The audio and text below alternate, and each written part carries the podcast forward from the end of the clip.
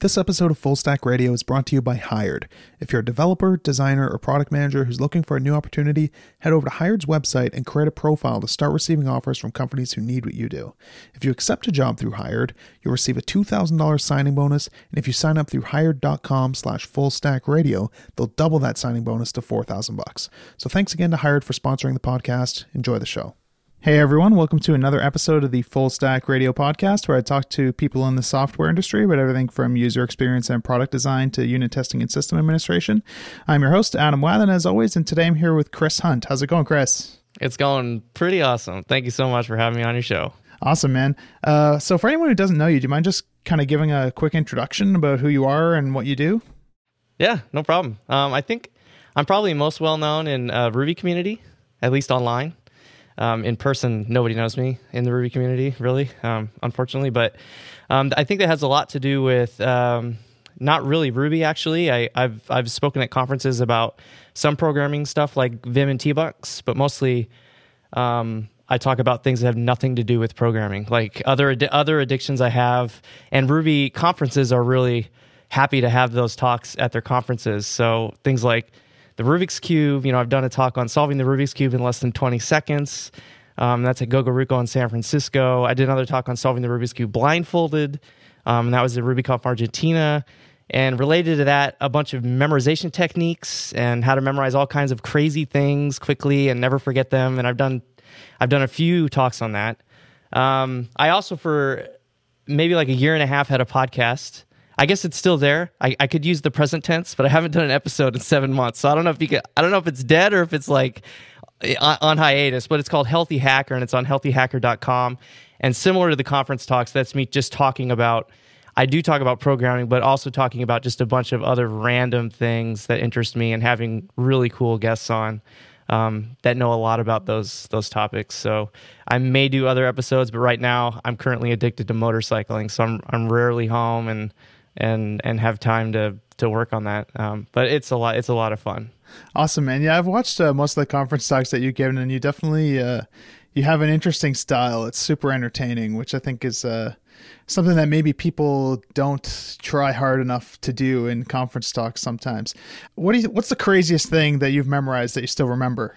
Oh, uh, mostly just Rubik's cube positions. Um, that I mean that it, it, depends on how you define crazy, but that I mean that's definitely the most useless thing. I think I have, I think I have hundreds of Rubik's cubes memorized um, that I've been unable to forget. But um, other than that, I mean mostly mostly most of the things that I memorize are things that are useful to me, like names. Um, that's that's by far the thing I memorize the most and have the most uh, tricks for.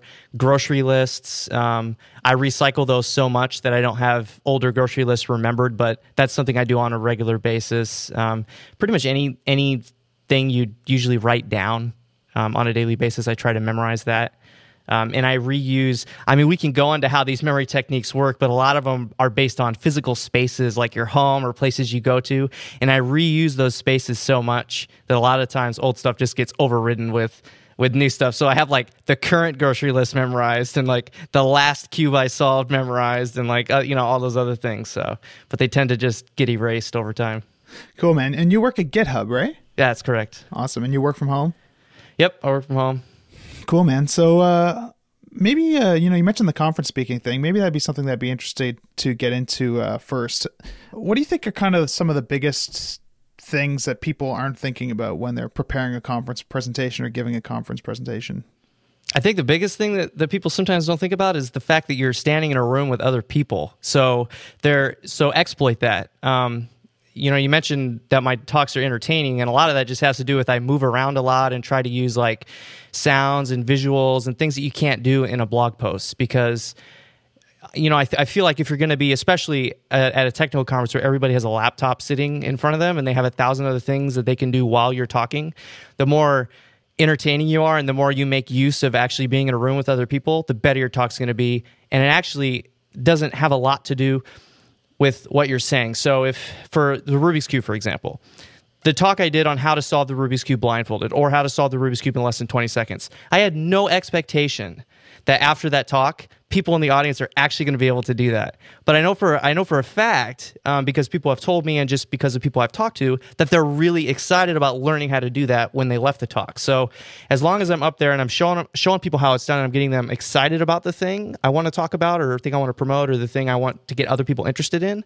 Then I know that they're going to be excited about that and and learn it after the talk, not necessarily during the talk. So just trying to get people excited and moving around and being visual and making things super memorable. And and uh, that's that's a big part of it for me not necessarily the content of the talk. Totally. Yeah I, f- I find like when i'm trying to prepare a presentation i always have this feeling of this pressure that i'm supposed to somehow have some like really important message that i'm like trying to give to people. Mm-hmm. and uh, in trying to like analyze like the talks that i really like and the talks that i've really enjoyed watching i find more and more that you know that actually isn't as uh, important as maybe it feels when you're someone who's trying to prepare a presentation yourself yeah i mean it really isn't if i think about if i think about things that i would like to sit and watch for 45 minutes or half an hour or however long you know talks are it, it, it rarely involves a person standing on one spot and clicking through slides. It doesn't even matter if it's something I'm super passionate about. It's just it's so boring to watch that. So um, the more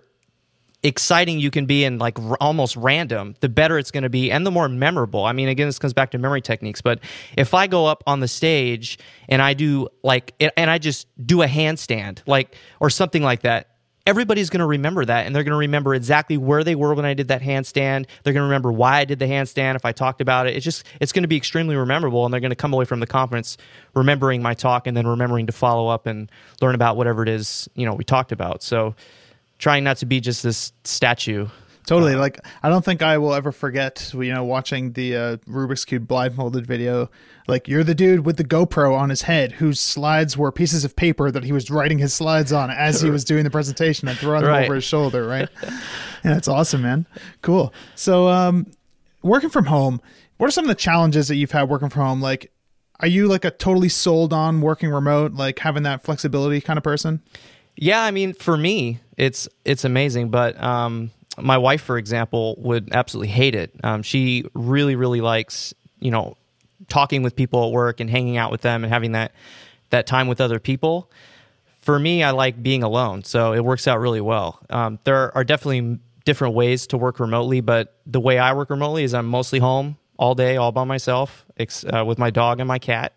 Um, and the only interaction I have with other people is online through text or video chat and that kind of thing. And it's very on demand. There's no nobody's just gonna like pop up and start talking with me on video. I know exactly who I'm talking to and when I'm talking to them, and I really like that. I like the flexibility of that, like knowing well up to lunch, you know, I ha- I'm not interacting with anybody, so I could go anywhere I want and do whatever I want, work from wherever I want, and then come back for this specific time and, and talk to this person.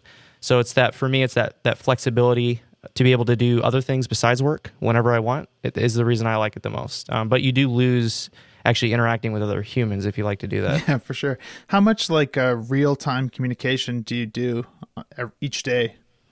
Well, with GitHub, this has definitely changed from team to team, um, and it still changes from team to team. But um, for the most part, with the team I'm on now, I work really closely with three other people, and we have pretty much a traditional stand up um, two days a week. We have it on Monday morning and Wednesday morning, and that's usually really quick. It's 10 minutes or so. Um, where we talk about the things we worked on, the things we're working on next, and any kind of blockers we have um, as far as getting things done. And then we have uh, iteration planning as well every Thursday, which is usually a little bit longer, maybe 30 minutes to an hour, where we where we go through. We use Pivotal Tracker and we go through and organize all the stuff we want to work on. I work on our billing team.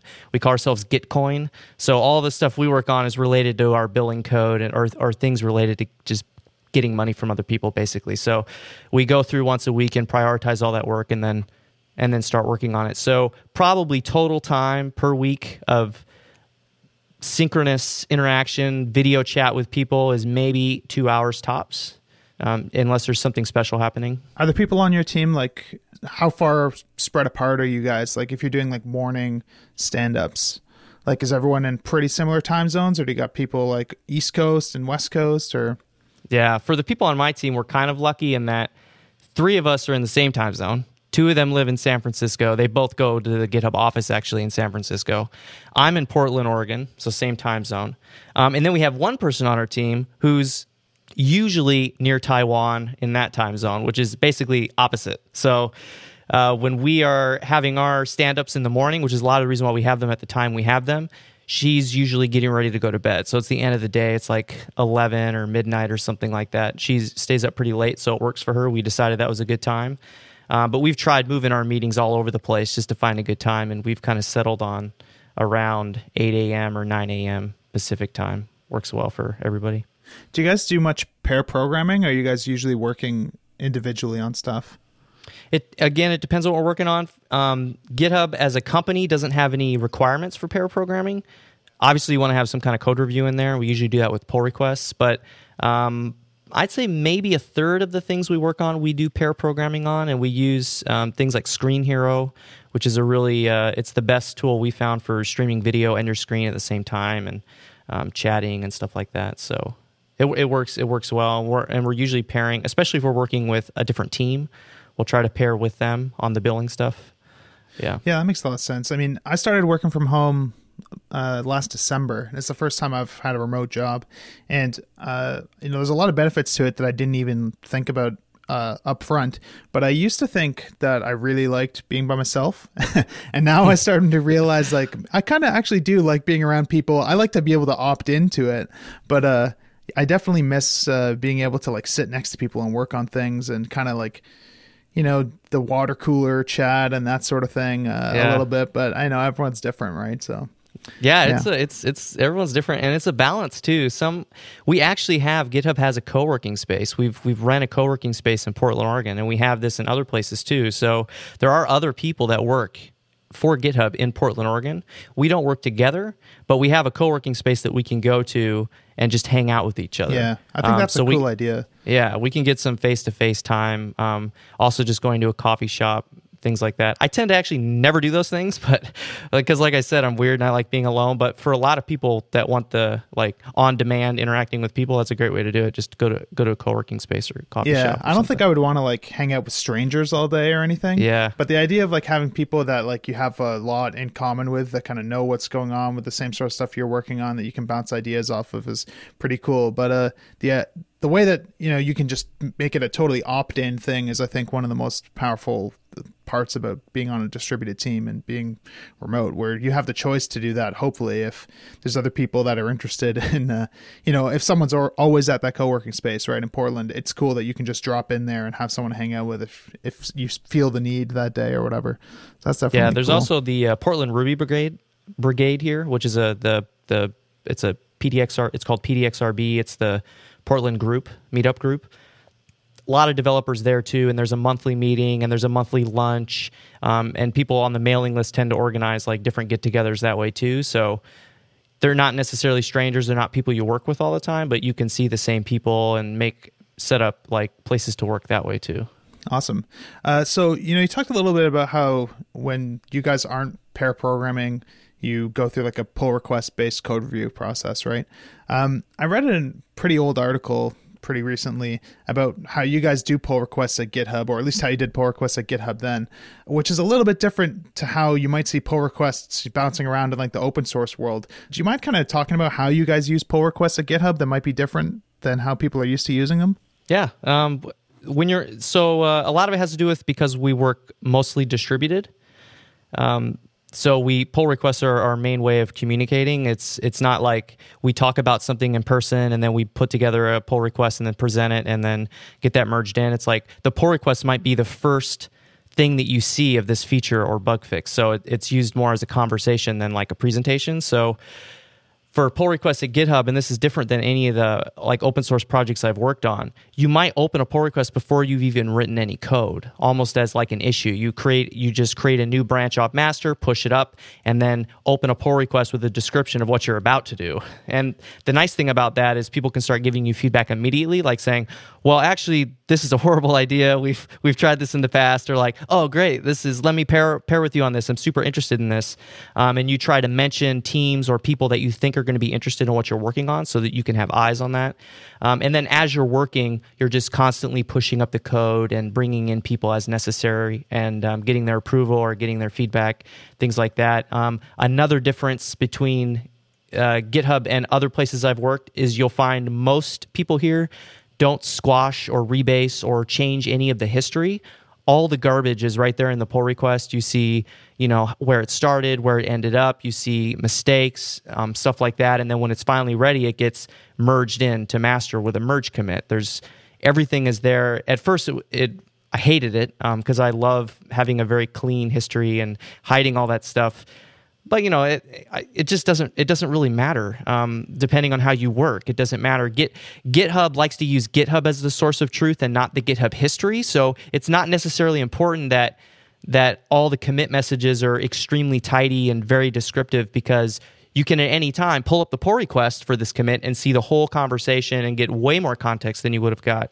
from that one commit. So yeah, it's it's very different than other places I've worked. It's just kind of like a living thing, and then it gets merged in, rather than creating this beautiful jewel of a code, you know, this beautiful new feature, and then and then requesting that to be merged in. It's more of a, a progress conversation thing. Yeah, I think that makes a lot of sense, right? Because I think one of the biggest challenges uh, that I've faced with a you know the pull request process that maybe is more common, where someone codes up a bunch of stuff, and when they're ready to have it pulled in, they open a pull request. If someone has written like 1600 lines of code or something, it's like it's really hard to change the direction. You know, if they like made some fundamental design decision that maybe you don't agree with early and then built a bunch of stuff on top of that, it's really hard to like be like, "Oh, we got to throw this all away and do this a different way" because there's already so much momentum going in whatever direction that someone wanted to go in, right? And I think when you're working on a distributed team and you know you don't have as much opportunity for someone to just kind of look over your shoulder and give you feedback on something that you're working on. Uh, I think this idea of opening pull requests early and like specifically tagging people and asking for feedback is probably a really good way to uh, to try and make up for some of those compromises that you end up having to make by you know having people kind of work all over the place at different times and stuff like that for sure. Yeah, it can definitely save you a lot of emotional stress when you've spent like three days working on this piece of code and nobody else agrees that it that this was a good approach. I mean, at least you could get that short circuited a little bit earlier. Yeah, for sure. Do you find at GitHub you guys do much reviewing of stuff on other teams, or does each team kind of handle code review internally, and you know that stuff doesn't really cross around too much? Yeah, we tend to just review each other's um, within a team. Re, uh, review like for me, every time I open up a pull request, I mention my team. Um, and then I generally wait for somebody to give a thumbs up on that before I before I merge it in. We do merge our own pull requests, um, and it's rare that I'll rope in another team unless I'm doing something where I need something from that other team, like um, a database migration. I might want to roll in. We have folks that work with our database. I might say, "Hey, is, does this migration look sane to you? I think it's okay, but I could use a, a double set of eyes on here." So things like that, I might wrap somebody, rope somebody else in, or if somebody's working in the billing section of GitHub or working on something billing related and they want some feedback on that, they might ask the billing team to take a look at their pull request too. Cool. How do you guys like manage making sure that the people who work remote and the people that work together in the office, you know, feel like they're on the same team and that there's not like missing layers of communication or anything like that? Yeah, it's I mean, there's not like a one way. Every, every, like I said, every team functions a little bit differently. Um, our our team, the billing team, I'm I think we are probably the first team, not the only team anymore, but the first team to have more of a traditional stand up and iteration planning, which really helps make sure we're all on the same page and know and know what everybody's working on.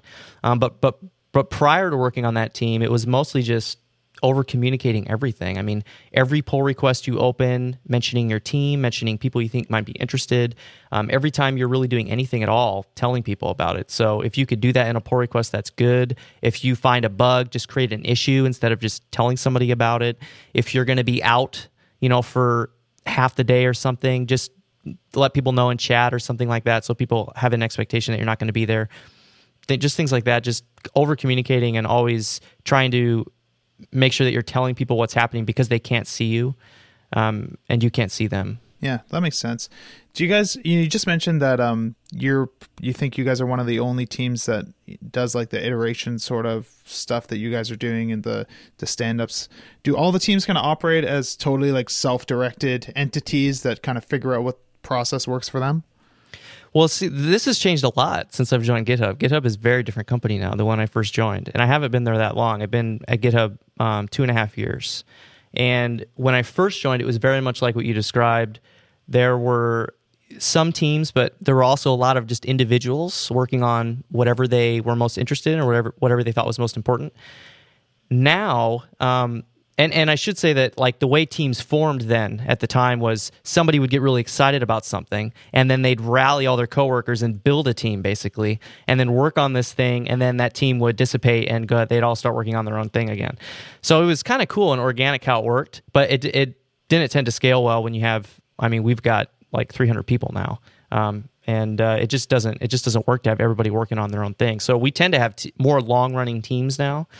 And the way those teams are working are kind of gravitating towards the more traditional approach of actually telling people what you're going to work on, like having iteration planning and then talking about the stuff you, you know, just like everybody else is working, it tends to move towards that. So we kind of started that way on the billing team, but I'd say most teams are heading in that direction. They might be using different tools to do it, but it's still the traditional stand up and iteration planning um, kind of process, I think, is what everybody's gravitating towards now. Yeah. So yeah, I guess that's kind of interesting. So you guys use Pivotal Tracker on your team, but you just mm-hmm. kind of decided to use Pivotal Tracker. That other teams might not use it; they might use other tools. Yeah, and that that had that had to do one. I had I had a lot of experience with Pivotal Tracker. The two other people on my team were actually hired into GitHub. They were consultants, and they used Pivotal Tracker on all the projects they worked with with their clients, so they were familiar with it. So it was just a tool we were familiar with. Um, but yeah, there wasn't really, you know, it's a free tool. There wasn't really any process we had to go through. We just signed up and started using it because it worked well for us. Do you guys make use of like all the functionality that Pivotal Tracker provides you? The, one thing that I found kind of overwhelming when I've tried to use it is just this big emphasis on like all these burn down charts that you can generate and your point estimates and all that stuff. Do you guys worry about that too much, or are you mostly just using it as like a backlog of tasks or stories or? You know, we we mostly just use it to prioritize work and tell people what we're working on, um, which you know may or may not be something that gets worked into GitHub itself because a lot of people have this problem. Uh, but this is a uh, you know it's it before using this tool it was really difficult to tell which issue we wanted to work on next. Um, or which issue was the most important, or what issue I'm working on. I mean, it's just it's impossible. So the nice thing about Pivotal Trackers, you're able to just move stories around, prioritize them, assign them to people, and then that stuff will sync back to GitHub if you wanted to, and add labels and and things like that. So you could still use GitHub issues, um, but then you use Pivotal Tracker to prioritize those issues, basically. Right on. So do you guys have a sync that goes like from GitHub into Pivotal Tracker? Like where do you put the stuff in the first place? Uh, it's a two-way sync. Most of the time, we'll create an we'll create an issue on a repository and we'll add a specific label to it. And when that label gets added, that'll add a that'll create a story in the backlog for Pivotal Tracker that will then prioritize in the next iteration planning. Okay, cool. Makes sense. Uh, cool. So another topic that I think would be interesting to get into, kind of totally shifting gears, is uh, sure. this idea of the codecation that you and uh, Ben Orenstein kind of coined. Do you mm-hmm. mind kind of giving the overview of what that's all about and what you guys did there? Yeah, sure. I mean, so obviously the word codecation is made up, but it's like, you know, it's a combination of code and vacation, um, which some people have had actually really strongly disagree with when that word was made up. But, but anyways, the whole point of it is is you know on a day to day basis, like me for example, I work on the billing team. I work on code on GitHub.com. I work on a specific Rails app. I'm constantly solving billing problems. You know, may or may not be challenging on some days. It's just like it's you're kind of you you can easily get in a rut where I could see myself working at a company for like two or three years and working on the same stuff every day, right?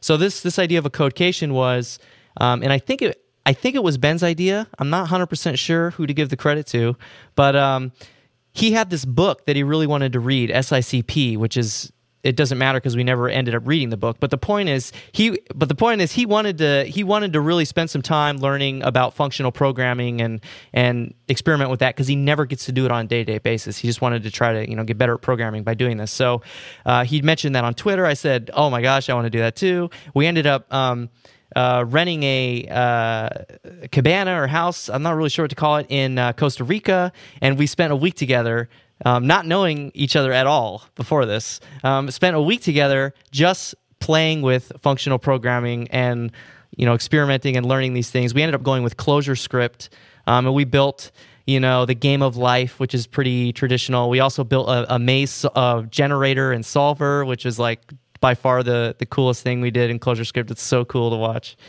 um, and it was great. Like we we we used all these tools we've never used before. You know, we built.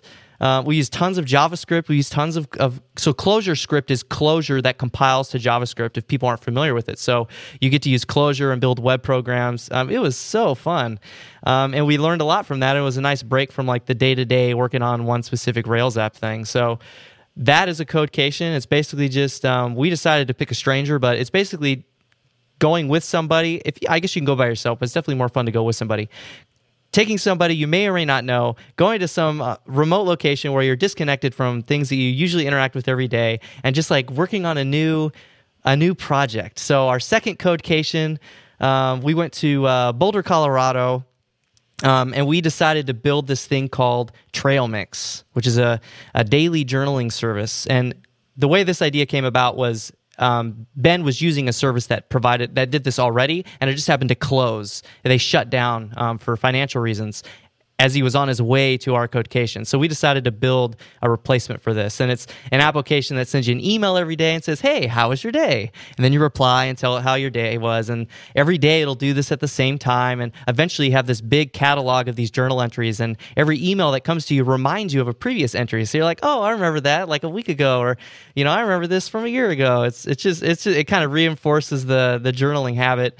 Um, yeah, and then we we so then we threw it up. Um, we're charging people for it, and it's still alive. And uh, you know, it's it's paying for all its costs and running. And you know, we made we made it open source, and we work on it as necessary. And yeah, it's just a lot of fun. So we don't have a, our next codecation planned yet, but we are talking about like a good time to do that and and what we want to work on. Awesome. So the first one where you went to Costa Rica, how did you kind of balance, you know, wanting to make the most of being in such like a cool exotic place that probably you don't get to go to many times in your life with trying to like you know accomplish what you set out on the codecation to do in the first place? Yeah. Well the nice thing is we had we didn't have any goals. So there wasn't like a, a, a pressure of, of finishing a thing on a specific time. So we didn't have that. Um, but i think i think mostly for us it was like the meal times um, and uh, the morning times, those were usually times we weren't necessarily writing code. So we like breakfast, lunch, and dinner. We always went to different spots. So that usually involved walking to a new place, checking out, you know, talking to different people. Like the place we stayed in Costa Rica was pretty touristy, so we didn't have to walk very far to find restaurants. Um, but that was that's mainly what it came down to is just um, finding a place to eat. So we ended up doing a lot of exploration that way, getting coffee. You know, we ended up leaving maybe five or six times to to get coffee and yeah, I mean, uh, I I can't think of any specific like touristy thing. We talked about maybe getting jet skis, but that never happened. You know, uh, we were way too into the into the ClojureScript. Yeah, it's it's that's kind of the downside of picking a, a nice place. But I think I think remote's the key, so you're not like bombarded with your day to day kind of things. So Do you, think Boulder was a better choice for for a codecation spot than Costa Rica? Probably.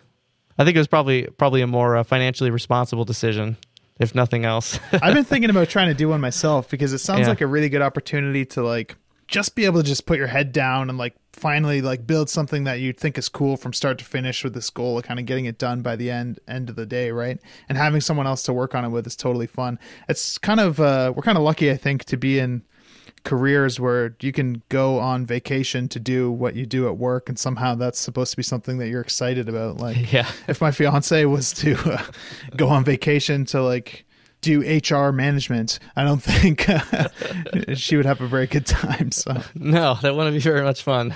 I, I think. I mean, yeah, it's it's it's kind of what we. It's kind of like doing what we do every day, but it's not. It's totally different. I mean, it's like um, uh, it's like if you're I don't know what's a what's a good way to. It's like if what you do all day is build these artisanal tables, right?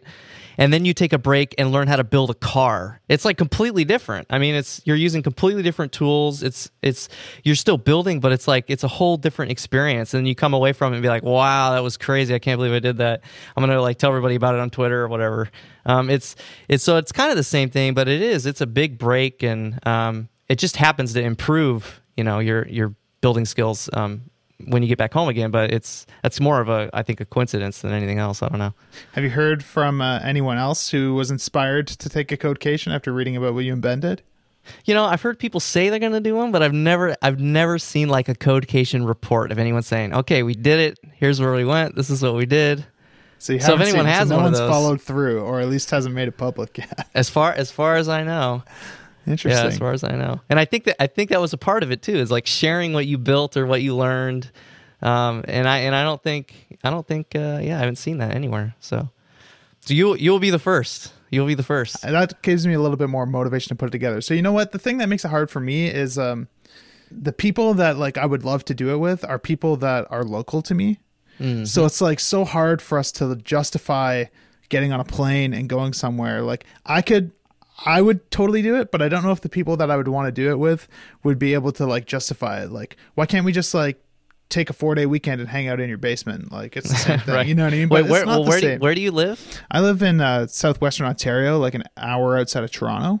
Okay, so you guys can literally just get in a car and drive like two hours north or something and be pretty remote, right? Totally, yeah. There's Yeah, definitely so- like cool spots you could go. You could go rent a cottage for uh, a week or something, and that would actually be totally fun. The only problem would be uh, reliable internet access. It's pretty crappy up there, but I'm sure you could pick the right spot and it would be okay. How did you guys manage that in Costa Rica? Like my idea of Costa Rica is not like high speed internet. Yeah, there wasn't internet anywhere except for the place we were staying. So, I mean, it wasn't expensive, but it was as far as Costa Rica goes, it was expensive, and they had yeah, they had Wi-Fi, you know, showers, everything, everything you'd need, but it wasn't the fastest internet. But yeah, it was it was Got plenty. the job done. Yeah, it was plenty, plenty of that all all we needed. right on. Yeah. So what else is going on, man? What are you What are you excited about these days? Well, I mentioned it earlier, but you know, this is probably not interesting to anybody. But motorcycling, um, it, it's called adventure motorcycling, but it's it's uh, mostly mostly off road motorcycling, riding in on remote roads, and you know, having lots of fun where there are no where there's no people around you, and it's just it's great. I mean, I just uh, just Sunday. Um, when we were trying to set this interview up, actually, I it took me a while to respond to your email because I didn't have email because I was on my motorcycle. I was taking this really cool trip. Um, GitHub, because we're remote, we try to get together at least once a year to see everybody. So we have face to face time, get to meet people that just joined this year or whatever. Um, and we call that our summit. Um, and this year, that summit was in San Diego, and it was just a few weeks ago. So, in order to get to the summit instead of flying, I decided, oh man, I'm gonna ride a motorcycle, and I'm gonna take a really long time to get there. So, I left two weeks before summit, um, and I went through uh, uh, uh, Oregon, Washington, Idaho, Montana, Wyoming, Utah, Arizona, Nevada, and then ended up in San Diego for our summit.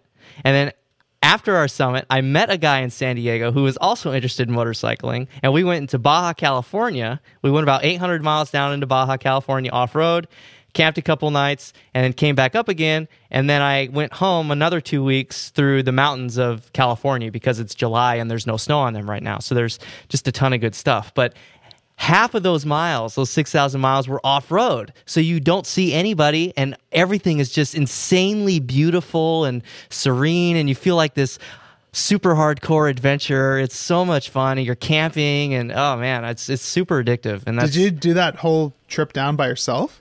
I did, yeah. The the the length the dive I did down into Baja with uh, Dave from um, San Diego. That was about uh, three to four days. I think it was four days. That was the only time I was riding with another person. Um, but you know, there's uh, some things you can use. There's like Spot. Have you heard of Spot? No. It's a so because you're far away from um, cities and stuff, you usually don't have cell connectivity, obviously.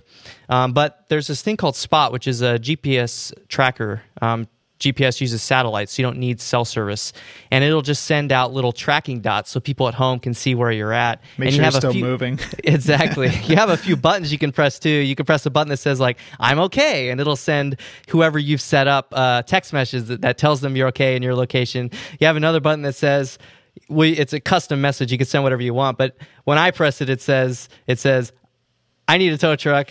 My vehicle's not working anymore. You know, I'm not injured. Don't worry, but there's no, I can't move. I need help. So hopefully, when my wife gets a message like that, I hope I never need to press that button. She can send a tow truck to that specific location. And then there's also a button that says, I'm dying. So that if you press that button, that's the button you have an, an insurance policy for. If you press that button, that means a helicopter is going to fly in, you know, a jeep's going to come in. Whoever, however they're going to get to you, the local police department is going to be contacted, and they're going to take whatever means they can to get out to you as fast as possible because you know your leg has just been removed or something. Like, yeah, that's like the only scenario I think I'd press that button. But it's it's like the I'm going to die button. I need I need quick help right now. I don't care how much it costs. So there's a little bit of security there, but you know, um, yeah, it that that kind that's kind of what makes it fun is being by yourself and taking those those risks. Yeah, man, that sounds really cool. Did you ever run into any mechanical issues that caused you to press that button number two? No, the so the bike the bike I'm using in case anyone else is interested. Um, there's traditionally what people have always used are BMWs. Um, BMW has a GS line, and there's these giant bikes. Um, like there's a BMW 1200 GS. It weighs, I don't know how much it weighs, a lot. It's like 500 pounds. Like I'm not even exaggerating. It might be over. It might be 600 pounds. Um, and then there's the 800 GS, which is a little bit smaller. I don't. I don't use those. Um, I use Triumph, and Triumph makes a similar bike. It's called the Triumph Tiger, um, and I use their 800. So I have a Triumph Tiger 800, and it's just a gigantic dual sport bike um, and the only mechanical problems I had on this trip was a flat tire in the front. I don't even know how it happened, but uh, it was the first time I've ever had a flat tire on a motorcycle. Um, I had all the, the tools and, and I had an extra tube to fix it. So I did. It took me four hours. Uh, but when I got done, I felt like I really achieved something. And at the time, this is like the worst part of my life ever, according to me. Uh, but then afterwards, I'm like, wow, I'm so glad that happened. I feel so awesome right now. Um, but that's the only problem I had, and um, you know, thankfully, I, with with motorcycles today, you know, if you're not if you're not being super aggressive, there's not really that much that can go wrong with a with a modern motorcycle um, that you can't get yourself can't get yourself out of. Awesome, man. Well, maybe that's a good place to uh, to cut it off. Is there uh, what's the best way for people to kind of like keep up with what you're doing and uh, follow you online? Um, uh, well, I'm most active on Instagram. I think. Um, and I'm Huntca, H U N T C A. Um, I also have a Twitter account, I, and I don't use that as much today. I use it more just for talking to other people, but you know, never know. I might post something on there. So I'm Chris Hunt on Twitter, and I'm also Chris Hunt on GitHub. And if people want to see links to all this stuff, I have a website too, chrishunt.co, and that has my talks on there as well. If people want to learn how to solve the Rubik's Cube. Awesome, man. Well, it's been a blast having you on. Thanks so much for giving me your time. Yeah, thank you. Cool. So, uh, if anyone's interested in checking out the show notes for this episode, they'll be at uh, fullstackradio.com slash episodes slash, I think 23, but I'm going to check that real quick right now. Yeah, 23. Uh, so you'll be able to find links to, you know, Chris's talks. If you're interested in learning how to solve the Rubik's Cube with a blindfold on, he's the man to learn how to do it from. So uh, thanks for listening to the show. Thanks again to uh, Hired for sponsoring the podcast, as always. If, um, you could rate and review the show on iTunes. I hear that's really helpful. I go and read those once in a while, and it's cool to see what people uh, have to say. I should probably uh, convince you guys to do it more often because I think it's really good for discoverability and stuff. But honestly, I mostly just do this podcast so that I can talk to cool people and learn things from them. So I haven't worried about it too much in the past.